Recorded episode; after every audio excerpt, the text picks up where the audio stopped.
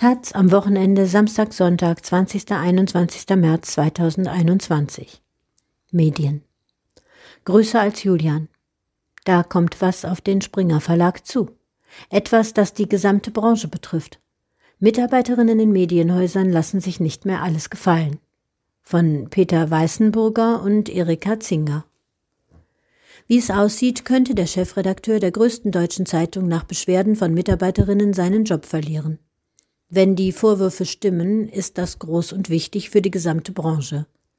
Gleichzeitig fokussiert sich die Berichterstattung gerade dermaßen auf die Person Julian Reichelt, dass man meinen könnte, es gehe hier vor allem um das Fehlverhalten eines einzelnen Mannes. Der Spiegelartikel, mit dem der Fall Reichelt ausführlich öffentlich wurde, ist überschrieben mit Vögeln, Fördern, Feuern. Anführungszeichen inbegriffen. Angeblich eine saloppe Formulierung, mit der man im Springer Verlag Reichels Umgang mit jungen Mitarbeiterinnen bezeichne. Der Bildchef soll Volontärinnen und Praktikantinnen zum Abendessen eingeladen, junge Mitarbeiterinnen rasch befördert und bisweilen ebenso rasch wieder gekündigt haben. Die Überschrift transportiert ein Bild vom gewieften Macho, der sich Frauen wie Objekte nimmt. Das ist nur eine Geschichte über Reichelt und seine Gegner.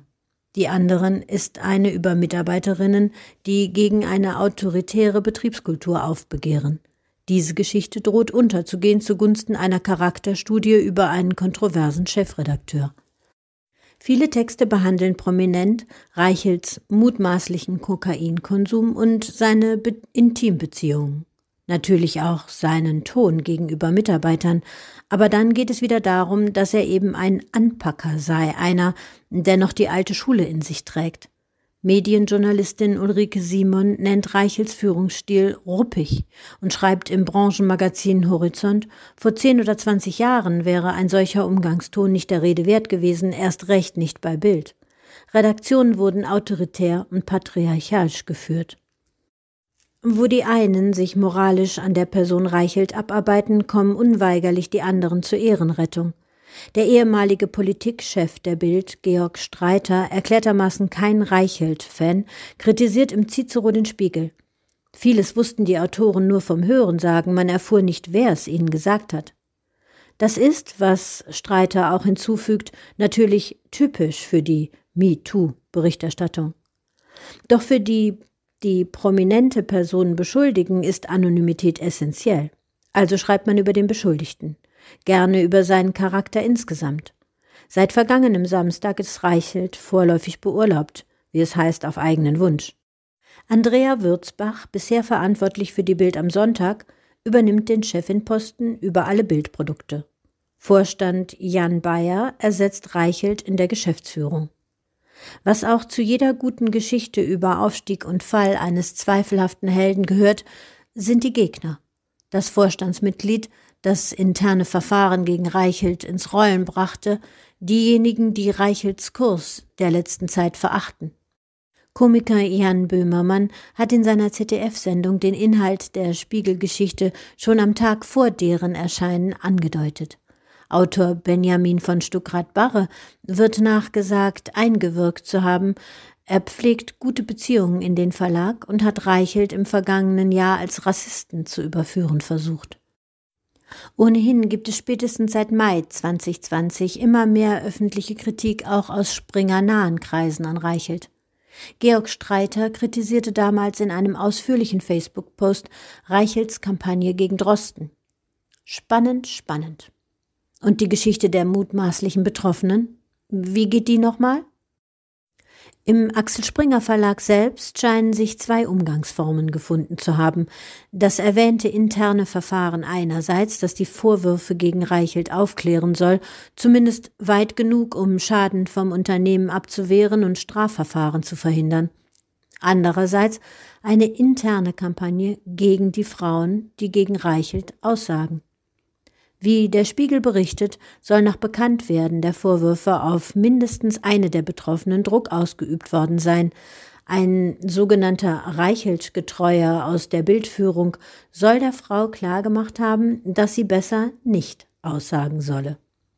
Das erinnert an 2017. Damals stand der damalige Bildchef Kai Diekmann unter Verdacht, eine Springer-Mitarbeiterin belästigt und vergewaltigt zu haben. Diekmann hat den Vorwurf stets bestritten. Gegen die Mitarbeiterin begann eine Art hauseigene Bildkampagne.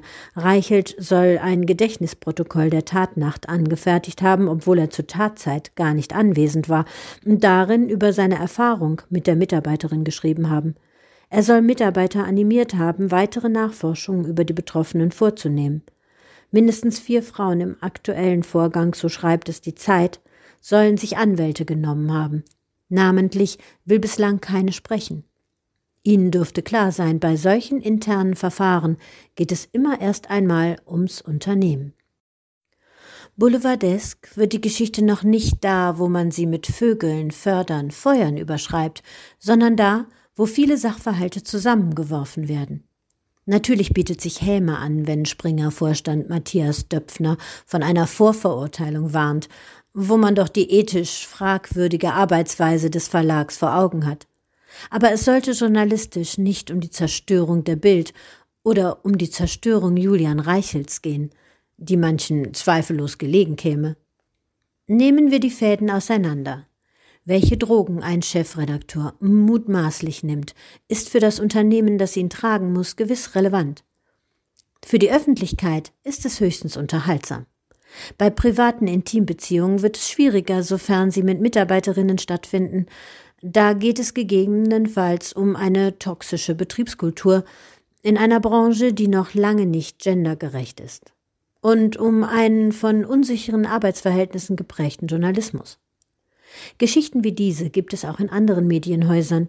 Die Deutsche Welle sieht sich seit Jahren mit Vorwürfen von Mitarbeitenden konfrontiert, die stark an die aktuellen erinnern. Autoritäre Vorgesetzte, cholerischer Umgangston, Druck auf feste Freie, Übergriffe. Das Muster des Annäherns, vor allem an junge weibliche Kolleginnen, erinnert an Vorwürfe gegen einen Tagesspiegel-Mitarbeiter von 2019. Und gerade erst haben 78 Journalistinnen des Schweizer Medienkonzerns Tamedia in einem offenen Brief eine Kultur der sexistischen Zoten, Anzüglichkeiten und der Übergriffigkeit beschrieben und ein Wegsehen und Wegreden der Vorgesetzten angeprangert. Bei keinem dieser Fälle gibt es einen Julian Reichelt, auf den sich alles, was schief läuft, projizieren lässt. Das darf nichts entschuldigen. Nicht Reichelts Verhalten und nicht seinen Verlag. Vieles an dieser Geschichte scheint bildspezifisch. Hier ringt eine Marke um Relevanz. Und Reichelt, der Provokateur, der Kriegsreporter, der im sich unbeliebt machen zu Hause ist, schien vielen lange der Richtige für den Job. Bild umzukrempeln fürs 21. Jahrhundert. Im Boulevardjournalismus geht es zudem um starke Gefühle, Rache, Wut, Angst, Vergeltung. Eine Geschichte muss knallen, koste es, was es wolle. Wer so arbeitet, muss bereit sein, Grenzen zu überschreiten und bei Gegenwind nicht einzuknicken. Reichelt habe die Bild mit Hass geführt, nicht mit Herz und Hirn trägt Ex-Politikchef Streiter im Cicero einen weiteren Stabreim zur Debatte bei. Der Springer Verlag hat seit zehn Jahren einen freundlich gestalteten Verhaltenskodex, in dem von Vertrauen und Empathie im Umgang die Rede ist, von Höflichkeit, Achtung und Respekt. Trotzdem hatte es offenbar lange niemand eilig, diesen auf den Chef anzuwenden würde, falls Reichelt rausfliegt, eine Nachfolgerin namens Andrea Würzbach einen dem Verhaltenskodex entsprechenden Betrieb schaffen? Oder ein Nachfolger namens Klaus Strunz, der neue Bild-Live-Chef?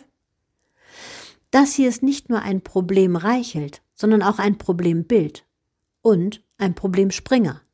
Und wenn man weiter rauszoomt, ist es eben auch ein Problem der Branche von dem Geist der autoritären und patriarchalischen Vorgesetzten, den Medienjournalisten Simon in eine Zeit von vor zehn oder zwanzig Jahren verortet, ist noch ganz schön viel übrig.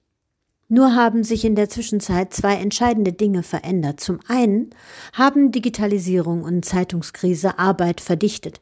Die Bezahlung stagniert. Festanstellungsperspektiven sind mau. Statt Ruhm und Ehre gibt es Hassmails und Shitstorms. Was habt ihr uns eigentlich noch zu bieten, ihr da oben, dafür, dass wir uns von euch täglich anblaffen lassen? fragen sich die Neuen. Und euer Sexismus ist im Übrigen auch kein verschrobener Charakterzug, sondern ein ernstes Problem, fügt die MeToo-Bewegung hinzu. Das ist die zweite entscheidende Sache, die sich verändert hat. Also zurück zur Geschichte der mutmaßlich Betroffenen. Wie lautet sie? Ist es für die Leidtragenden überholter Betriebskultur in der Branche relevant, ob Julian Reichelt kokst? Ob er sympathisch ist?